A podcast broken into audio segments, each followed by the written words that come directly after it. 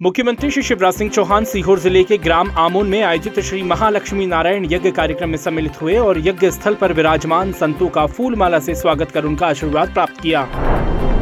मुख्यमंत्री श्री शिवराज सिंह चौहान ने कार्यक्रम में कहा कि सिलकनपुर में देवी लोक का निर्माण हो रहा है। 16 मई से गांव-गांव रथ घूमेगा। एक ईंट पर स्वास्तिक का चिन्ह बनाकर मैया का नाम लिखकर भेंट करना है। माँ के मंदिर में आपके नाम की भी एक ईंट लग जाएगी।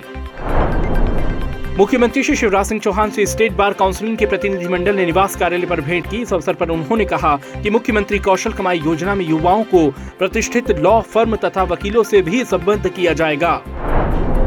मुख्यमंत्री श्री शिवराज सिंह चौहान ने अपने प्रतिदिन पौधरोपण के संकल्प के क्रम में आज श्यामलाल स्थित उद्यान में पीपल, जामुन और करंज के पौधे लगाए। मुख्यमंत्री श्री चौहान के साथ पूर्व विधायक श्री सुरेंद्र नाथ सिंह ने भी पौधरोपण किया। मुख्यमंत्री श्री शिवराज सिंह चौहान से दिव्यांग स्वाभिमान यात्रा के प्रतिनिधिमंडल ने निवास कार्यालय पर भेंट कर आवश्यक चर्चा की।